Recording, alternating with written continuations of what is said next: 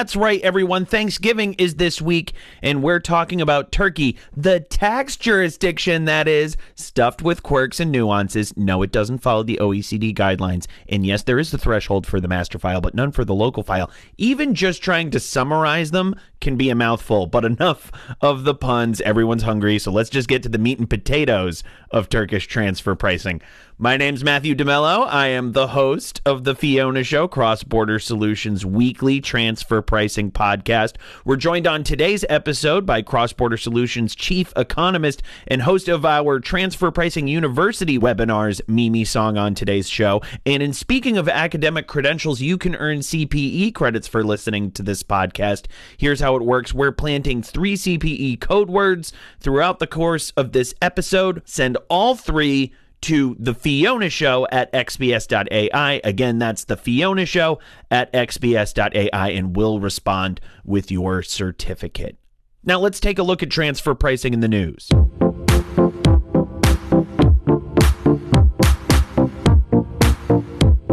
Sharing is caring. Taiwan's Ministry of Finance announced that it will be exchanging country by country reports with drumroll, please, Switzerland. The newly added reports will pertain to fiscal years starting January 1st, 2019. Switzerland joins the ranks with other exchange countries, Japan, New Zealand, and Australia. While it is exciting news, beware of the fine print if the Taiwanese tax office can't get a hold of one of the group's reports from the other participating countries, the group must provide it to the Taiwan tax authorities. The news isn't the only thing coming on fast, so is the submission deadline. The filing cutoff is December 31st. Out with the old and in with the new. Vietnam's transfer pricing rules are getting a makeover thanks to the release of Decree 132. It replaces 2017's transfer pricing Decree 20 and pertains to tax year 2020. Here's what you need to know taxpayers and tax authorities are getting the thumbs up to use commercial databases for comparable searches. Also, the country by country submission deadline has been extended 12 months after the fiscal year end, replacing the previous 90 day requirement. While some parts of the decree are relaxing, others are tightening, specifically the arm's length range. The lower acceptable limit is increasing from 25% to 35%, making the new range 35 to 75%. The decree also clarifies which taxpayers are off the hook in terms of preparing transfer pricing documentation. Suddenly, everybody's ears just perked up. Here are the boxes you have to check. The taxpayer's related party transactions can only be conducted with Vietnam based parties. All involved must be subject to the corporate income tax rate and ineligible for tax incentives. If that's not an early Christmas gift for some taxpayers, I don't know what is. The decree will go into action on December 20th. Changes on the horizon in Lithuania. Lithuanian tax authorities just announced they are relieving Lithuanian taxpayers involved in domestic transactions of transfer pricing documentation burdens. You heard right if you're a Lithuanian taxpayer involved in a domestic related party transaction, you don't have to produce transfer pricing documentation. So that must mean they're lightening up on cross border transactions too, right? Wrong. In fact, very, very wrong. Taxpayers who meet certain thresholds and are involved in cross border related party transactions are still on the hook for the master and local files and the CBC report. And those bloodhounds, I mean, tax authorities, announced they'll be hot on the audit trail. In fact, you could wager that they have freed themselves up from the domestic documentation burdens so they could devote more time to scrutinizing international transactions. Word has it that they're looking hard at financial and service transactions, so consider yourself warned.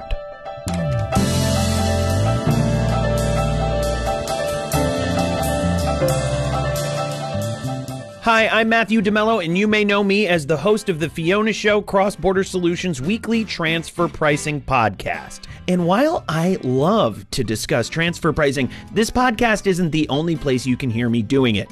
Cross Border Solutions recently relaunched Transfer Pricing University, a live webinar series where you can learn about modern day transfer pricing, everything from methodologies to comparables to preparing documentation to meet country specific regulations. Good stuff, I know. Chief economist Mimi Song leads the sessions. I just ask the occasional obvious question. Since our program is NASBA certified, you can earn one CPE credit for joining each session. Pretty sweet. So, what are you waiting for? Join us for Transfer Pricing University Weekly. Classes are free, so now you really have no reason to miss it. Sign up at xbs.ai slash TPU. Mimi, it is so great to have you back on the show, especially talking about a very nuanced jurisdiction like Turkey. But before we get into the nitty gritty of transfer pricing in Turkey, we have a couple of, well, Thanksgiving related questions, and I'm sure puns will ensue from here. uh, now, have you adjusted your Thanksgiving plans due to COVID 19? Well, I think usually we have all of our, our, our family come to my house, so that's not really going to happen. So it'll be a little bit smaller. Like my sister in law won't be coming from California, my parents won't be coming from Texas, so mm-hmm. so it'll just be you know immediate family and and and my in laws who are very who are not far from us. So I, I think it's okay. It's going to be okay. I mean, we still have family and so I, am excited about Thanksgiving. It's always a really, um, it's a great time for good food and to try new recipes out. So I won't let COVID hold us down here. Yeah, yeah. Always, we're not gonna we're not gonna stop all the plans. Are you making a turkey? Well, I probably personally am not. My husband will make the turkey. He's been doing it year over year, so I, am pretty sure he's he's already thinking about which one to buy and, and what he needs to do with it. Do with it. I, you know, there's so many different ways to cook a turkey. That I don't know yeah. if you knew this. Yeah. Oh, I, I, have some idea. I have not done turkey, but I, I know there are many, many ways to cook a turkey. Yes, many ways. And the one way we have not yet been able to do is fry a turkey. So I don't think we're going to try it this year, but one day, one day we're going to fry a turkey. Last year, I think we did a spatchcock turkey where you actually open it up to get more even cooking. I personally like the old school, like stuff the turkey with stuffing and then like wait hours and hours for it to be undercooked because you know the stuffing it, it, it, it prevents the heat from getting inside and so it takes even longer right. and the outside of the turkey is super dry the inside is undercooked and you're like what's going on Yes. But we don't do that anymore. We've we've we've evolved. We've changed. Yeah. Yes. So yes. I, I love. I actually do really like turkey, by the way. Yeah, yeah. We we I, I, for most of my year it's a lunch meat, and then one day of the year that's and it adds sentimentality to the holiday, at least for me. Uh, what are you grateful for this year? You know, this year, I think I, am really just grateful for my family and my health, right? I, I, think we all can be a little bit thankful for that given the current pandemic situation. And yeah, I, I'm, I'm, I am really grateful that, you know, none of my family members were directly impacted by COVID. And, and so the fact that we are all still, still doing well, I'm, I'm very grateful for that. Amen to that. And before we move on, I just want to give everyone their first CPE code word, and that code word is Constantine, as in the Roman Emperor Constantine, who selected Byzantium as the capital of the Roman Empire in the year 324. No one today calls the city Byzantium anymore, of course, but you should remember it's called Istanbul and not Constantinople, even if that's nobody's business but the Turks. In turning to the subject of today's show, Mimi, this is a very nuanced jurisdiction. I know I say that quite a bit, but even as compared to the jurisdictions that we've gone over in the last few weeks, Turkey is a member of the OECD, but the Ministry of Finance has not aligned with all of the OECD guidelines. Tell us about that. Well, I, I think, and by the way, thanks for the rockstar comment, Matt. I, let's talk a little bit about how the Turkish Ministry of Finance essentially they did adopt the components of the BEPS action plan, but they didn't do it immediately, right? They were one of the slower adopting countries. We know that the OECD issued new guidelines in 2017, but a lot of the guidance outlined in the 2017 guidelines was not necessarily um, incorporated into the Turkish rules and regulations for transfer pricing until most recently. I think they came out with a general communique number four, and, and they actually refer to it as disguised profit distribution, right? Like, right. Which, you know, similar along the lines of base erosion profit shifting. They've had transfer pricing rules in place before. They had documentation requirements before, but they hadn't necessarily aligned it specifically to the BEPS action plan, right? And I think that prior to the BEPS action plan, they were also in the boat of leaning towards preferring the application of the CUP method, right? And we've talked about this in the yes. past, Matt, where tax authorities tend to like the CUP method because it is this direct price comparison. They sort of defaulted on that a little bit, but now understanding the lack of information on a global basis in terms of the application of the CUP as well as the stringent requirements of what constitutes a CUP. I think they understand that using a profit based method is appropriate, right? And it's reasonable as it gives a good indication of arm's length pricing. Right. It also highlights a trend in Turkey of following uh, more global norms because a lot of countries are embracing profit methods now, of course. Uh, you mentioned that they had adopted to a degree BEPS Action 13. Can we go into a little bit more of the specifics of, of how they've done this? Right. They so this is this is recent, right? So they were late to the party. They've essentially now adopted the context of BEPS Action 13, the whole master file, local file, country by country reporting requirements. And that's applicable for tax years starting in the 2019 accounting period. And but remember, I mean, when we think about Action 13, it was a lot most countries have adopted it starting in 2016 so definitely late to the party here. 2017 especially. Now what are the master file requirements? Uh, the master file requirements as outlined by turkey it is required for companies that have net sales and assets greater than 500 million turkish lira I think that's roughly equivalent to about 65 million US dollars. And that's applicable once again, starting with the 2019 tax year period, right? And so the master file has to be prepared within a year of the fiscal year end of the company. And the master file doesn't necessarily have to be submitted with the tax return, but once again, it's a requirement to have the master file because you have to submit it once the tax authority requests it. Right. So, and it's only is it only required when the authorities request it?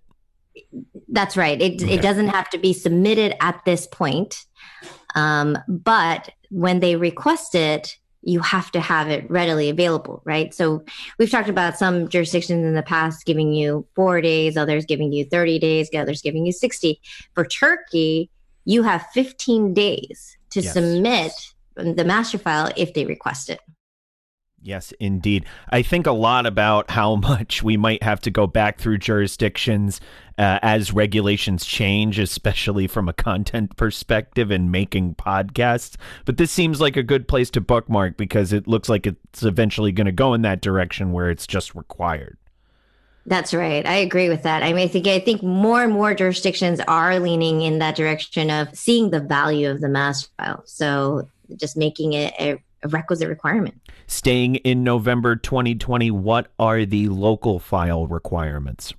So the local file requirements are are similar to their former transfer pricing annual reporting requirements. It's not they've always had a regimen that where a taxpayer was required to outline all the various cross-border transactions they needed to prepare a transfer pricing report. The the corporate overview the description of the transaction the economic analysis right?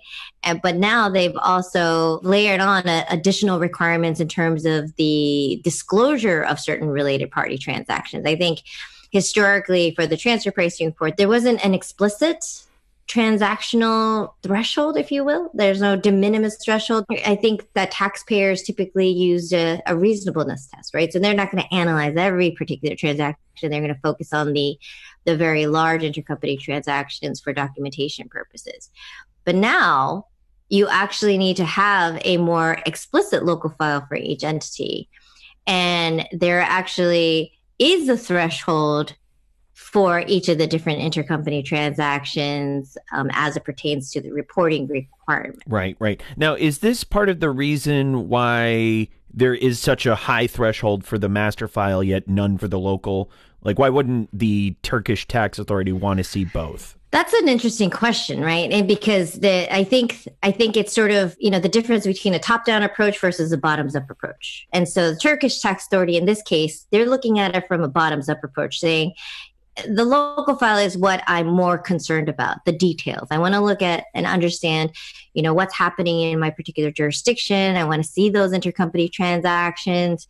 Um, and and because the threshold for each of those related party transactions that has to be reported is is pretty small, right? Mm-hmm. And so when they start at that level, right? Perhaps they think that okay, well, the intercompany transactions it um, are probably what I care most about. And hey, if the company is large enough, that means they have a lot of excess profit. So they build it up. Then I want to see the master file in terms of the the, the context of this particular Turkish entity within the entire organization, because there probably is more meat on the bone to latch onto, right? Something I might be missing when reviewing the local file. And, and so perhaps, uh, you know, that might be the thought process here in terms of why the master file threshold is is much higher than that local file requirement. I mean, remember, Matt, not every country around the world requires a master file at this moment in time, but a lot of the reason why they don't require that master file is just because a lot of that information is already available or is already required as part of the local documentation. In in speaking of documents that at some point are going to be public. Let's let's be real about that. Uh, does Turkey require a country by country report?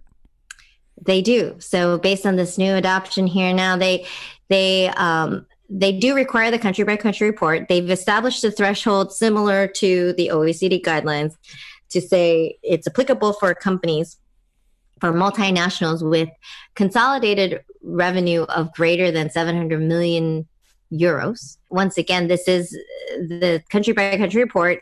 It is applicable for companies starting in tax year 2019. Right?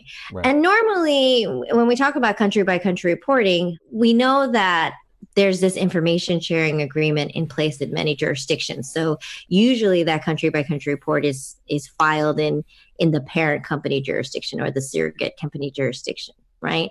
Mm-hmm. But here's the thing. Turkey as far as I know, has not yet signed the multilateral competent authority agreement. Right. Um, and if they don't complete the signing of the MCAA, the, the information exchange agreement, then the Turkish entity actually has to file the country by country report locally as well. So that's something to keep in mind. The multilateral competent authority agreement, right? It's mm-hmm. that explicit agreement that all of these uh, member country, OECD member countries, and and non-member countries, by the way, you know, countries that are part of the inclusive framework in terms of adoption of the BEPS action plan minimum standards, they all came together to say we should share this information, and and therefore they signed this this agreement, which is in place so that they can consume the information in one location, but share it across all these different jurisdictions. And just so that we're clear, I mean, as far as I know, Turkey hasn't signed it yet, but they're expected to sign it by the end of the year. Fingers crossed. And briefly interrupting for our second CPE code word, and that code word is magnificent, as in Suleiman the Magnificent, emperor of the Ottoman Empire at the peak of their powers and influence in the early 16th century.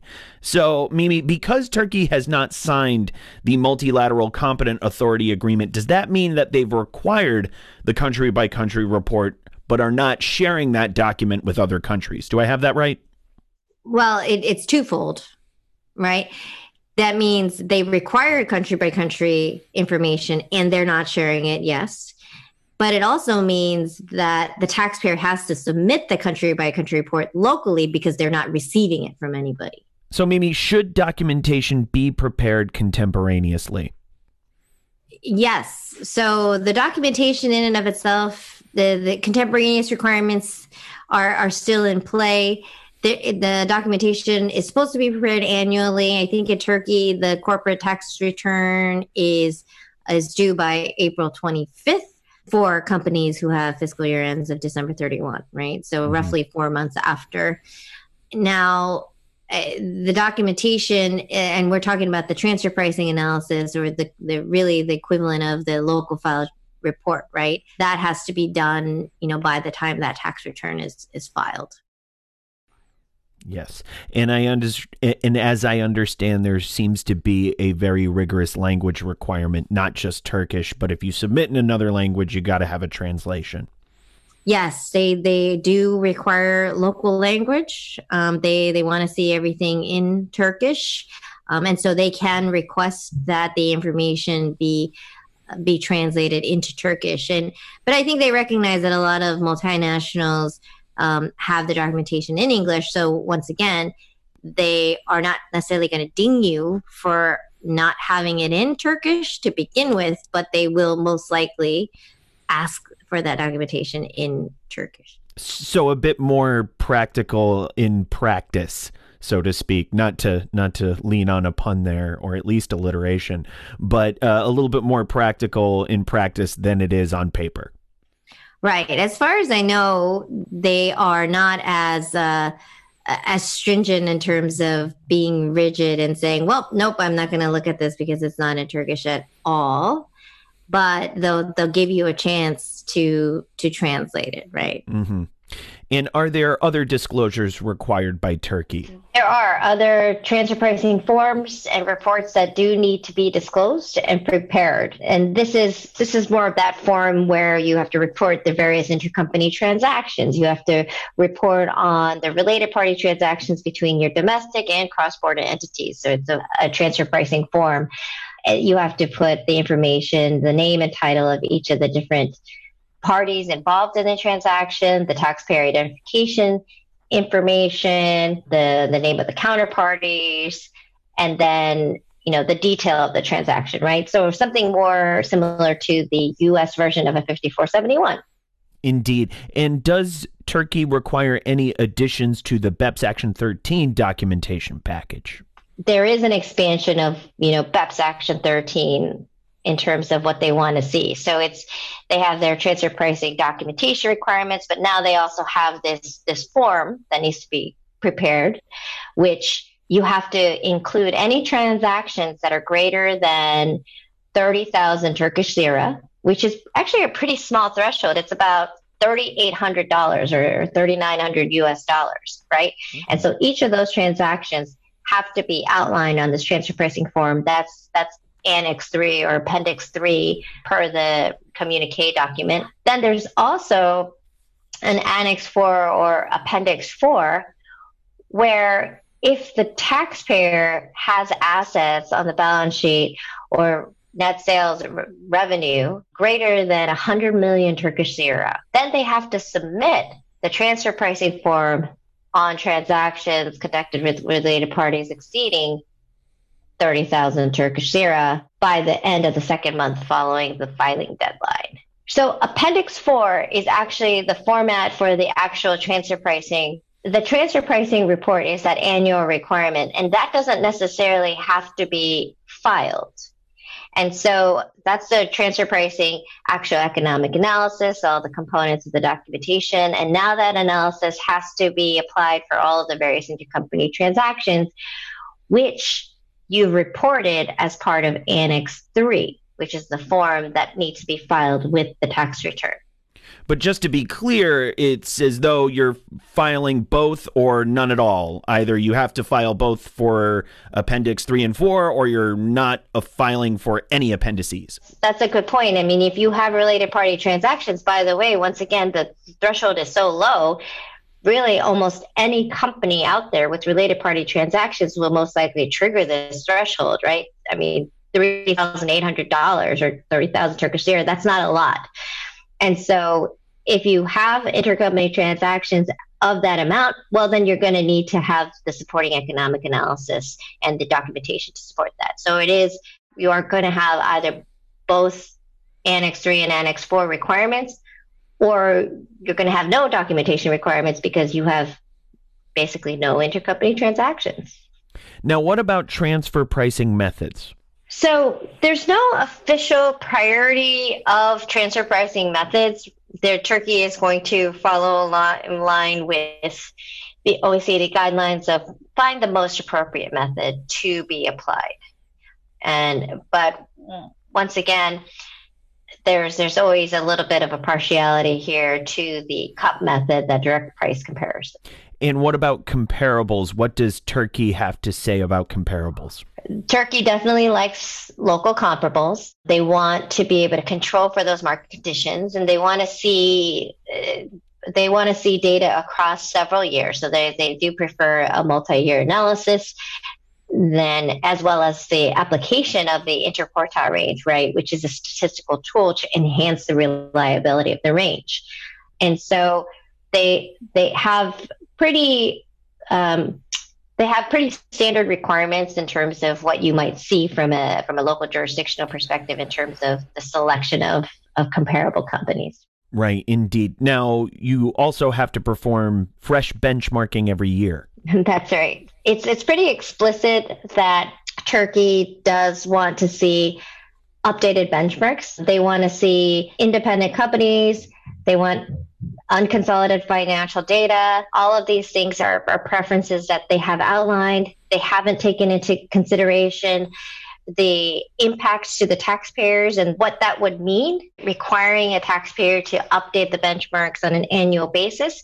Because ultimately, when they're going to audit that company, they're going to do that benchmarking based on that particular time frame. And therefore, they're really putting the onus on the taxpayer to update their benchmarking, to recreate the search every year so that the taxpayer's analysis represents the market conditions for that particular year, right? And it represent, is representative of the companies that are that are um, available in that particular year and are not impacted by selection bias, right? If you're right. only refreshing financial data year over year.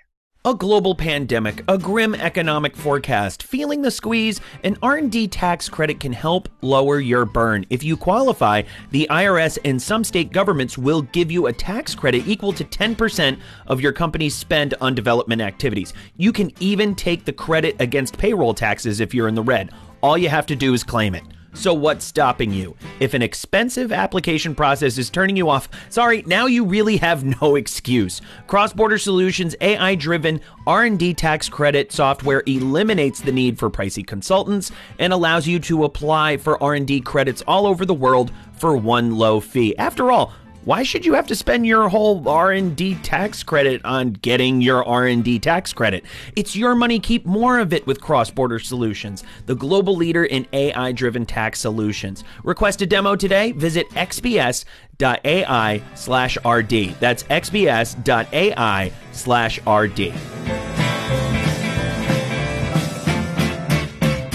Right. And that means an extra burden for taxpayers. Other jurisdictions, you can update the financials. Here, they want a whole new search. Uh, yeah, but we've talked about that before. I mean, updating financial data is, is it is commonplace, but I do think that you know it's also not necessarily best practice to do that. So what a Turkey is asking for is really sort of this eh, the application of a best practice with best practices, you are still very likely to be audited in Turkey. it, is a high risk audit jurisdiction. And it's high risk because if your documentation isn't submitted, your transfer pricing reports, your disclosures, if you are late in terms of submitting your documentation when they ask for it, you're you're going to get dinged. So any of these issues can be perceived in a negative light. And yeah. therefore, the tax inspectors are, are going to be scrutinizing the company uh, as if they are hiding something, right? I mean, right. think about the way that their communique was written. It talked about the s- scope of disguised profit distribution. So they're already taking this position of, hey, multinational enterprise, you guys are disguising your profit, and I'm going to find out where you've hidden it. And what specific industries or situations is the Turkish tax authority looking at? So they are going to focus a little bit more on management fees, cost allocations. And I think that costs that are being challenged in a lot of jurisdictions, right? If there are inbound management charges, and, and this is very standard across all different industries, you know, management services where a company is headquartered outside of the jurisdiction. And then because they're receiving a certain level of support, from outside of that jurisdiction, then you have inbound allocable costs. Now, mm-hmm. Turkey has been one of those jurisdictions that want to look at that very closely. They're going to want to understand what is the benefit derived from that service? Are these services, in fact, allocable and attributable to the Turkish operation? Would Turkey have been able to operate without these services? And if not, could they have sourced these services locally? Now, here's an important distinction because we've heard in certain situations, uh, like in Turkey, um, where sometimes they might ask the taxpayer to look for similar service providers locally in Turkey, even though the service provider themselves are outside of the jurisdiction of Turkey, mm-hmm. right? And and what that means is it's an it's an additional burden on the taxpayer because let's say it's a U.S. company is providing management services to Turkey. Our standard approach will be to identify U.S. management service providers or something along those lines, right? But Turkey could come back and say, well, those are US companies. I want to know what it would cost our Turkish company to source that type of service locally and whether or not the margin applicable or that type of service provider would also um, be earning the same level of, pro- uh, of profit if they were a Turkish based company. Yes, absolutely. One more question I'm going to ask, uh, if only for my own education. Wouldn't this wreak havoc on the benefits test? So, the benefits test is something I think that is it needs to be flushed out in every transfer pricing report, right? It's important to not only understand um, whether or not a, a service is requires a certain level of markup or whether or not it's providing a value added service first and foremost right? As practitioners we need to assess whether or not the service in fact represents a beneficial service. And and that definition of benefit is so specific in the transfer pricing context. It's not, it, it is not, uh, it, it's not to say that that person's responsibility um, is is not benefiting the company, which I ran into sometimes. It's it's not that at all. What it is is is what that person is doing ultimately benefiting the Turkish entity directly. I'll, I'll give you two samples. For example, mm-hmm let's say that there was an accounting person sitting in the US, and this accounting person was processing the invoices for the Turkish company's sales. Okay. So that accounting person were processing Turkish customer invoices. Well, then clearly that is a, a, very beneficial service to the Turkish entity.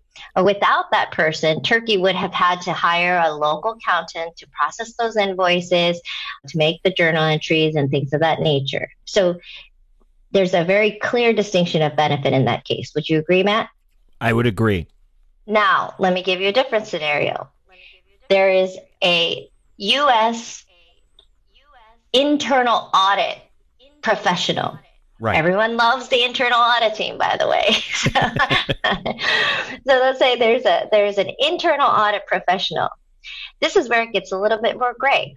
What if that internal audit professional were now auditing the Turkish operations? Is the Turkish operation following protocol? Are they following the processes and procedures outlined within the organization?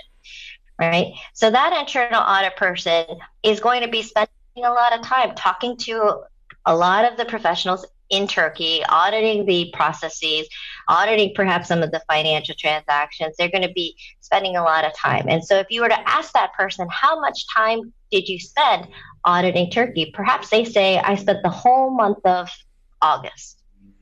Now, should we allocate those internal audit costs to Turkey? That is less of a straightforward answer in that case, Matt. Or do you have a do you have any preliminary thoughts on that? It's less straightforward in the way with how Turkey puts together their transfer pricing regulations. They're hyper focused on that local entity. Does this benefit the Turkish entity more or in comparison to the whole group?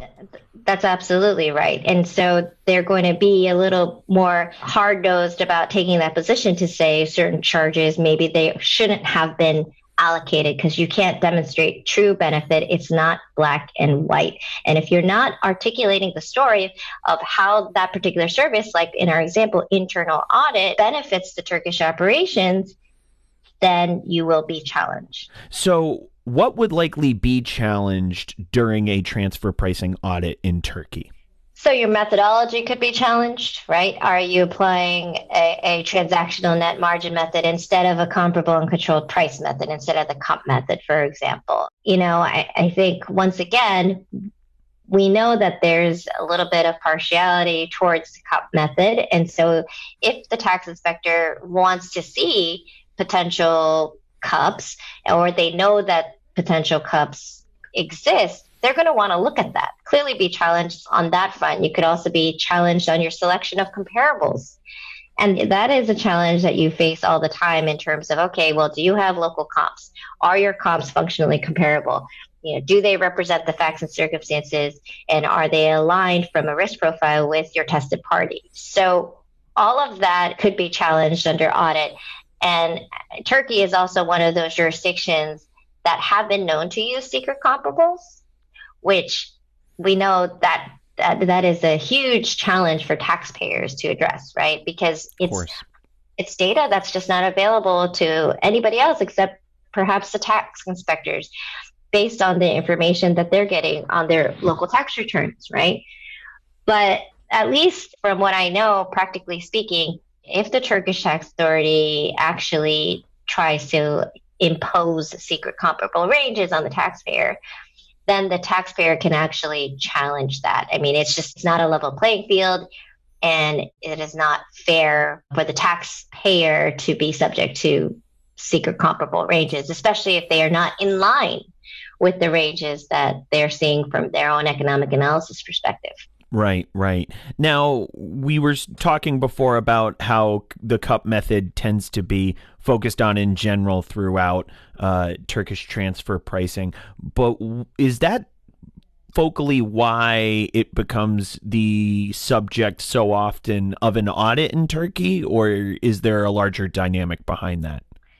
Well, so I mean, I think I think it's just it's simple first of all, right? So the preference or why people look at the CUP method. Well, because it, they find it to be simple. If you sell a cup of coffee to one related party versus another related, unrelated party, then that's easy to to assess the arm's length nature of that transfer price.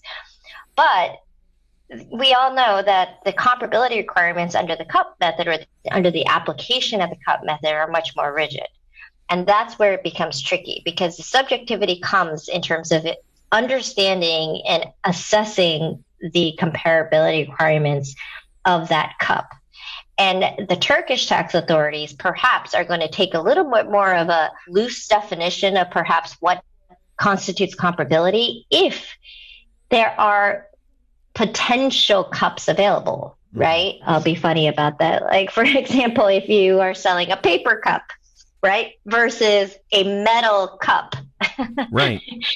and and both of them have very different characteristics. One is made out of paper. The underlying processes are probably different than if you were to have to, you know, source steel to make a metal cup that is much more long term and sustainable. And and you were talking about different types of equipment and different processes, different raw materials, and yet because they're both vessels that hold water or beverages, the Turkish tax authority could could potentially say, well, they're both cups. They should right. both be the same price. But you know, I'll, I'll ask you directly, Matt. Would you pay the same price for a paper cup, one-time use, versus a steel cup? Of course not. especially for one-time use. And I like how you worked in cups in there for the extra pun, extra points for puns. I, I, mean, even at that point where we like to say in TPU, you know, your your competitors shouldn't be your comparables. Uh, the metal cup manufacturer might have more in common with, say, another manufacturer that puts together smartphone devices than it does the paper cup plant. Yeah, that's that's that's right. That could perhaps be argued. Yes. Yes. So now you're thinking like an economist, Matt. I'm trying very hard. And it's about leaving conceptually what we think of as both a, a cup eh, as a method and a cup as a, a platonic object. But we'll. but that's one of the beautiful things that working at a place that leverages technology helps us to do. It, it frees us up to think a little bit more philosophically. But how do you think technology helps with compliance in a high risk jurisdiction like Turkey? So, first and foremost, when we're talking about meeting those localized requirements and staying on top of the regulatory changes, this is how technology is going to help us stay one step ahead of the game. Technology will allow us to stay on top of changes, um, to to be able to actually identify local comparables to the to the extent that they actually exist right? Understand you know the nuanced approaches. For example i think in turkey they have changed what constitutes control or ownership. They've made that criteria much lower so that threshold is not 30% or 50% ownership or more. It's actually lowered to 10%, which changes the game in terms of the requirements, right? And even in the selection of the comparable companies, it has an impact on the overall analysis. And so technology is going to take into account all those different characteristics, all those different inputs, and apply them properly so that the taxpayer can be more focused on the substance as opposed to the, the specific quantitative details, if you will, right? I mean, this is where I think, you know, the computing power of technology, we should be maximizing that, right? Like the modeling and things of that nature, the ability to remove human error in various calculations. That's where technology is going to help us really assess and apply the transfer pricing rules, regulations, methods, selection of comparables in the most focused manner possible so that we as practitioners, we as the institutional knowledge holders are going to be able to present the facts and circumstances in the best light possible in a much more strategic manner. Indeed. Now, what do you advise clients who have related party transactions in Turkey? Nothing is too small. no transaction is too small anymore. I, I, think that that's that's clear at this point, right? I mean, like I said, thirty thousand Turkish lira is such a small amount. You're talking about less than four thousand dollars in in the U.S. dollar context, and and that really they might as well not have a transactional threshold at all mm. because the actual intercompany transaction amounts if you were to set up an affiliate in Turkey, I mean, I can only imagine your monthly fee is going to be a couple thousand dollars if you're even going to have any intercompany transactions at all. So basically, nothing is too small. Turn over every stone. Leave nothing uncovered. Yes, if you're operating in Turkey at all, this is uh, something or transfer pricing writ large is is going to be something you want to make as a regular yearly operation. And before we head into our final commercial break, we actually have our fi- third and final CPE code word for you, and that Sophia is in the Hagia Sophia, the most famous landmark in all of Istanbul. Built in the 6th century by Roman Emperor Justinian I, the Hagia Sophia has been, at different points in its history, a church, a mosque, uh, and a museum, and now it's a mosque again. Changing tradition so many times can give us hope for this muted Thanksgiving holiday we have coming upon us. The word again is Sophia. And before we head into our rapid fire round, just a brief summary on the major talking points from today's show. Turkey is a member of the OECD, but they have not implemented local changes introduced in the 2017 version of the OECD guidelines, with provisions including the nine step approach in comparability analysis, business restructurings, and low value added services. Turkey has adopted BEPS Action 13, and since the 2019 accounting period requires a local file, master file, and CBC report, usually MNEs have 15 days in an audit or inquiry to submit documentation. Turkey takes a bottom up approach when it comes to thresholds, requiring high thresholds for filing CBCR and master files, while their local file requirements include no thresholds. Documentation should be prepared annually, contemporaneously, and submitted in Turkish by April 25th. And speaking of thresholds, if your Turkish entity is pulling in 30,000 Turkish lira or $3,897.45 in good old US dollars for goods and services reporting, you're required to disclose all information about related party transactions. Local comparables are preferred. Multinationals should perform fresh benchmarking every year. And even with all that, you're still very likely to be audited in Turkey if you're a medium or large sized company. If challenged on comparables, be forewarned that Turkey is also known to use secret comparables, but there's plenty of room for the taxpayer to challenge their use in an audit. Transfer pricing methodology tends to be the main target of Turkish audits, and the frequency of audits has increased in the jurisdiction, tending to focus on intragroup charges such as management fees and cost allocation. Many times, an audit comes down to how transactions and business operations benefit the Turkish entity. So be prepared to explain that and have documentation to back up all of your claims. Also, a brief primer on recent hot off the press stories on Turkey. Turkey passed a digital service tax on all non resident digital companies in December 2019, which we spoke about a little bit in today's episode, based on a definition of permanent establishment to any website that sells goods or services online to a Turkish resident. That's any website. And they took some steps to really make sure that this regulation was enforced. The law also gave Turkish President Recep Erdogan broad powers to raise or lower digital service taxes on any industry he saw fit. Around March 2020, Turkey passed their latest documentation requirements, which brings us about up to speed to today's episode. And we talked about that a lot today. After this episode was recorded, Turkey and the U.S. agreed to fast track procedures in negotiations for exchanging country by country reports. This is big, and this signals a big change between the two U.S. administrations with regard to Turkish foreign policy. Also, a big step for Turkey when it comes to transfer pricing and transparency. As of January, negotiations substantiated that reports of large multinationals, i.e., multinationals with consolidated annual revenue of 750 million euros or 922 million US dollars or above, will be exchanged. Wait, there's more. Turkey also extended the country by country report submission deadline to February 26th of 2021.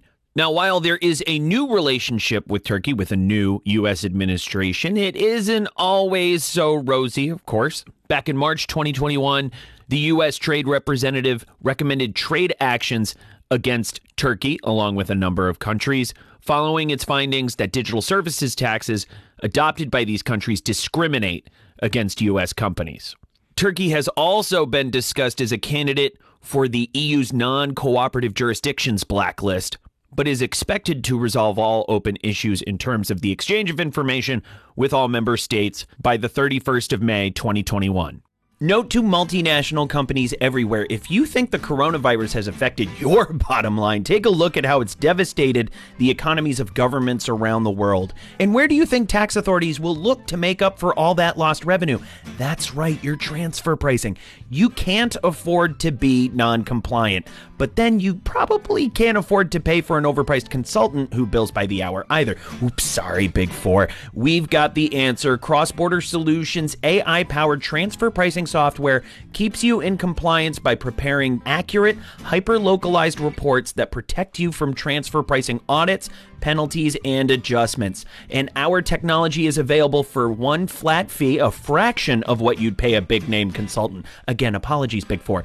Stay in compliance and on budget with CrossBorder Solutions AI driven transfer pricing software. It's no wonder we're the global leader in AI driven tax solutions. There we go again. I'm so sorry, Big. You know what? Wait, who am I kidding? Sign up for a free demo of CrossBorder Solutions transfer pricing technology today at xbs.ai slash TP. That's xbs.ai slash TP.